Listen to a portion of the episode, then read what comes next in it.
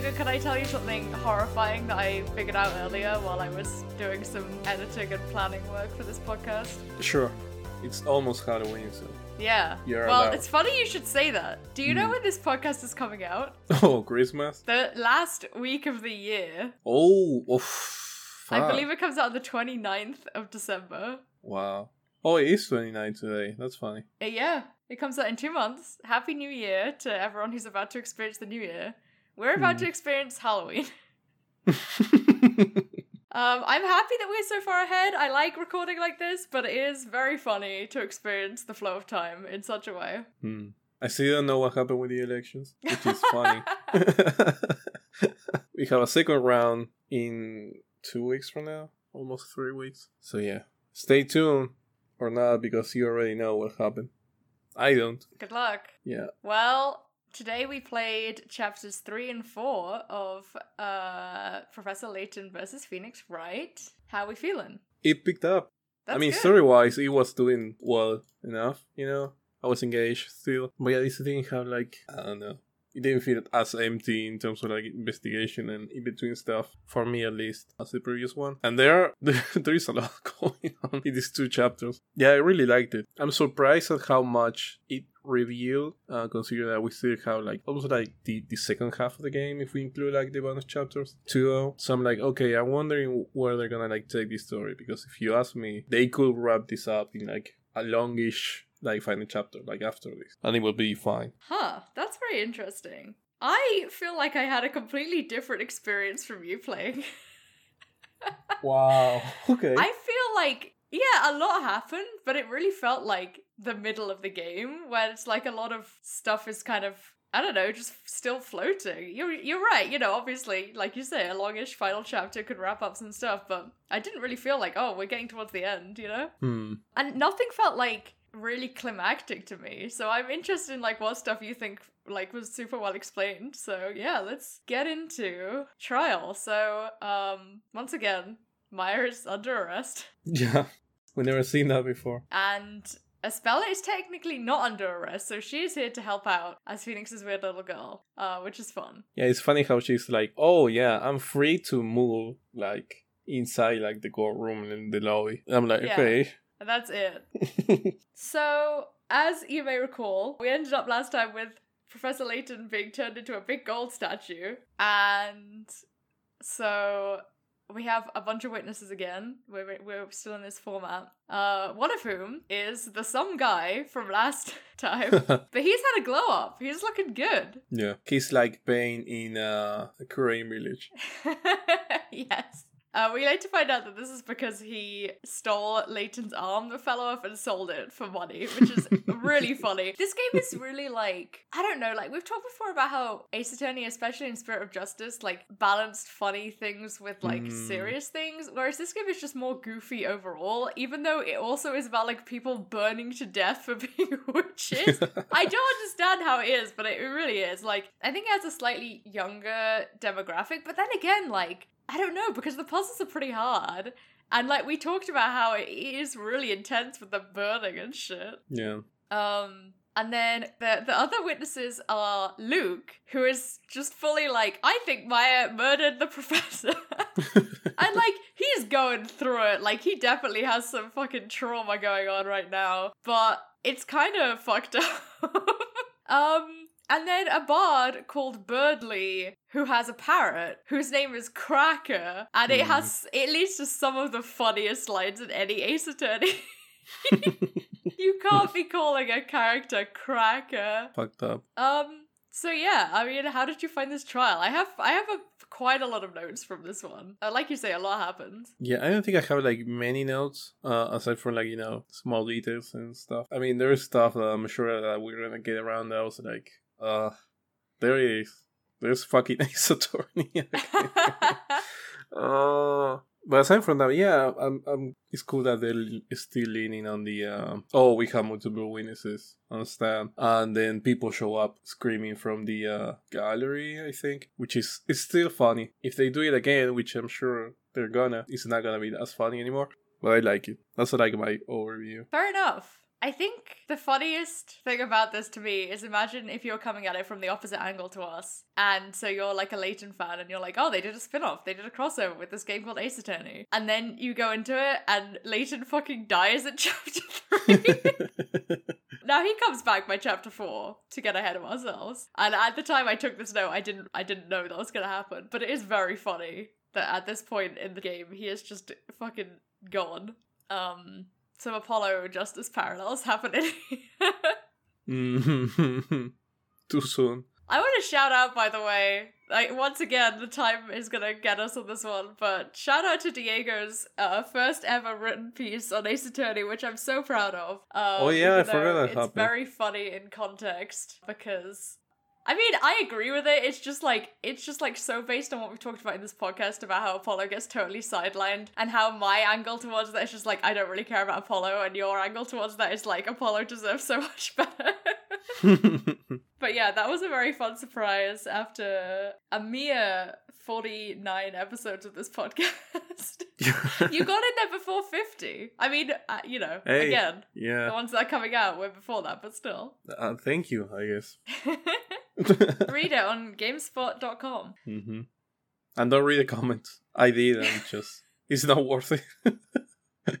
You did or you didn't? I don't believe you. If you I say you did, didn't. I did. Yeah. I I fully gave up reading comments on my work, uh, like probably a couple years ago at this point, and you know what? It fucking rules. I'm not doing that Mm. ever again. hmm An advice I'm not gonna follow. well, I'm doing my best. So, this trial for me is really interesting because it's very, very goofy, and there's a few things that, like, have come up in this game overall, like people stealing evidence and stuff, I'm surprised haven't come up in the main game. Hmm. And like, you know, these witnesses like really trying to change their testimony to basically be whatever they believe. That does come up a bit in Ace Attorney, but it's a lot more explicit here. So there's some like interesting stuff going on. And then um you cross-examine the parrot. and I think at the time when I played this, you know, I probably thought it slapped, but we are at a point in media where like everything is like cannibalization of what something like a cool moment that happened in the original and it's Hmm. just really sad to see it happen to Ace Attorney. I mean it happened with the walker thing in Dual Destinies and like it's happened in a few other small ways but this one really feels like the worst one so far and i i kind of want to give them a pass on it because it is like the whole point of this game is that it's a silly little fun spin-off but i'm just so tired of it at this point you know yeah. Especially because like Phoenix like acknowledges it uh, in like an inner monologue or something. And it's kinda like it would have been even funnier if like the judge would have been like, hey no, fuck this or just like Phoenix changing his mind or whatever and just doing something else. And it kinda sucks because it works in terms of like, you know, Luke can like talk to the parrot. But it's just like, yeah, you did this again. You already did this in, in the past. It just doesn't hit, it doesn't do anything. It's like, oh yeah, it's like you're turning us like another witness, basically. To the people that already played like the first trilogy. I mean. Yeah, it's sad. Uh, and then at some point, and I haven't written how how this happens in my notes, and I don't think you have either. Uh, we switch from like talking about the professor's murder to talking about a previous murder of the alchemist, which I think we talked about at the end of last Mm. episode. But it's like this alchemist was killed and it hasn't been solved yet. And they also like pin that on Maya at first. But then we decide that it's probably the butler, who I know we talked about last episode, and their name is Jean Greyerl. I'm not sure whether it's Jean or like Jean or like I don't know. I'm gonna say Jean. Yeah, let's go with Jean. And I wrote AA transphobia line walking moments, and then like three lines later, AA transphobia crossing the line moments. so you can see how that went down. Jean in the last chapter, or like, you know, so far was presented as a young boy, like, uh, presents themselves as a young boy. Uh, turns out, quote unquote, they are actually a girl. This is how it's presented in the game. Mm. I again, I think it would have been line walking because, like, basically they are trying to uh, hide that well, firstly they're trying to hide the fact that they're a witch, which as we discussed last time, only women could be witches. And that comes up again this time. And it's actually kind of they're kind of saying something interesting about it, I think, especially in the context of like real life witch hunts. Um they haven't got super deep into it, but I would be interested in whether that like continues. Uh, or like, you know, how that kind of lands uh, by the end of the game. So obviously they're trying to protect themselves and also they specifically don't want anyone to identify them as well. So like it's kind of part of a disguise, I guess. But the way that the reveal is done uh like they pull sort of their hair gets longer i don't know if it was like pinned up before or whatever. Yeah. i think it would have well i don't know. I don't even want to speculate on what would have been better. It's just like tiring at this point. Hmm. um and so yeah we find out that they are a girl so like theoretically they could be a witch. Well, i mean by the end of the uh, by the end of the case we know that they are a witch. But you know they Actually, it's kind of interesting, right? At the end of this case, we find out they did not kill the alchemist, and we are like able to prove that pretty pretty effectively. But also, they are still sentenced to death for being a witch, um, Yeah. which is kind of a really fun way of showing how fucked up this system is. And like when they started doing this, I was like, oh, remember in the last one when I was like, I can't believe that they're just like going after a witness, even though they know that that witness is gonna get burned to death. And they're doing it now to a child. I don't know how old Jean is supposed to be, but they look about I don't know, thirteen at most. Yeah, yeah, yeah, yeah. yeah. And so at first when they did this, I was like, are they gonna like talk about this? And they do talk about it a bit because they're like, well, what else can we do? Like, we gotta save Maya, basically. And yeah, then by the end, like, even if they haven't committed like a crime, quote unquote, their crime is being a witch, so they're still able to be killed. And we'll talk about what happens. You know, there's a lot else that happens with that, but I just thought it was really, uh, like, you know, once again, we're being presented with a new fucked up legal system, but this one, they're really going off. Yeah, it's cool to see, you know, that attempt of having like a rebellious spirit and being like, hey, this is fucked up. Like, you can't be doing this. Whether or not that lands at some point, I don't know. But in the moment, I was like, okay, yeah, this is cool. Uh, not just gonna be like, okay, yeah, whatever, money is fine. Like, I wasn't expecting that to be the case, but it could have been like, we could have had like the same outcome without as, as much discussion as it does. Yeah. Other than that, like there are some nice moments in this trial, like I mentioned. Like Emeer is just one of the greatest, like some guys of all time, honestly. He's so funny. The dead alchemist looks identical to Edgeworth, which we both noted, and it's it's uh it's a lot. It's fucking wild. They they really just thought they would overlap on that. Um yeah, and I think that's it. Like we can talk about what happens at the end of the trial if you don't have anything else on that one. Uh, no. Oh, I hate that it, it has like this running joke of like people being like, oh, but he, she said that all the fucking time. I honestly didn't even fucking notice. Like at that point, I was just like, yeah, okay, like this is happening.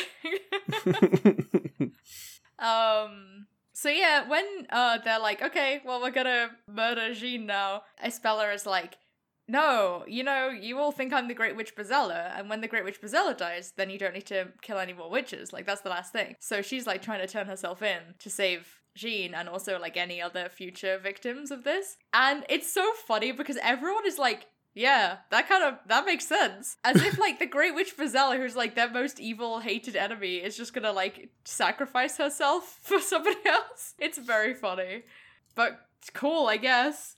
Uh, and then they put Espella in the fucking Iron Maiden, and they're about to lower her in, and nobody is doing fucking anything. And then Maya is like, "How? Like, stop!" and like jumps onto it. Uh, the only valid person in the room. yeah, And then Maya falls in the fucking fire and dies.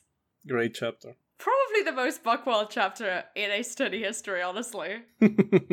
It is genuinely a really like shocking chapter. Like the way that we're describing it is probably like kind of offhand just because like I don't know, describing it like it is really goofy, but at the same time it just just genuinely feel like, oh, like a fucking lot is happening here and like even though of course we know that like Layton and Maya aren't dead and, and stuff like that. We immediately go into a chapter that kind of explains some of that. It's like it's like dramatic to watch, right? Did you find it that way? yeah, I mean, once again, I look at the comments or like the top, the top posts in the comment section on YouTube.